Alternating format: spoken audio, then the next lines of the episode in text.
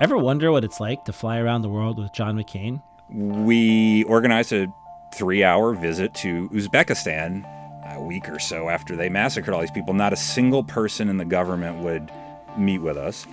Uh, the embassy itself was in an old Soviet disco. Or work on the world's biggest budget.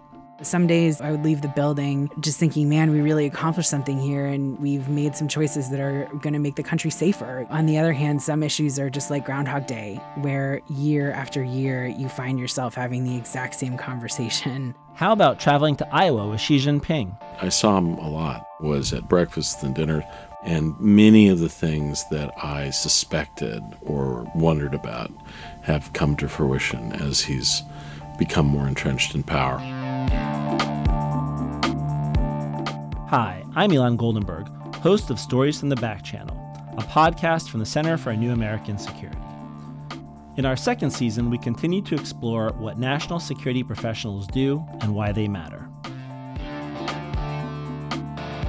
We'll hear a firsthand account of what it's like being a woman serving in the U.S. military in Iraq after the fall of Saddam Hussein. It was also interesting to meet Iraqi men especially those that didn't know I spoke Arabic. And I would occasionally, you know, know they were saying awful things about me and bust them, and they would be mortified. Or what it's like to get on the ground early in North Korea to prepare for a Madeleine Albright visit. I drive across the DMZ. We then drive all the way up to Pyongyang. We set up these events. It is the most bizarre place I've ever been. Traffic, cops with no traffic, almost no electricity a bizarre, made up world in North Korea. Stories that intrigue, inspire, and inform. It's Stories from the Back Channel, Season 2, coming soon.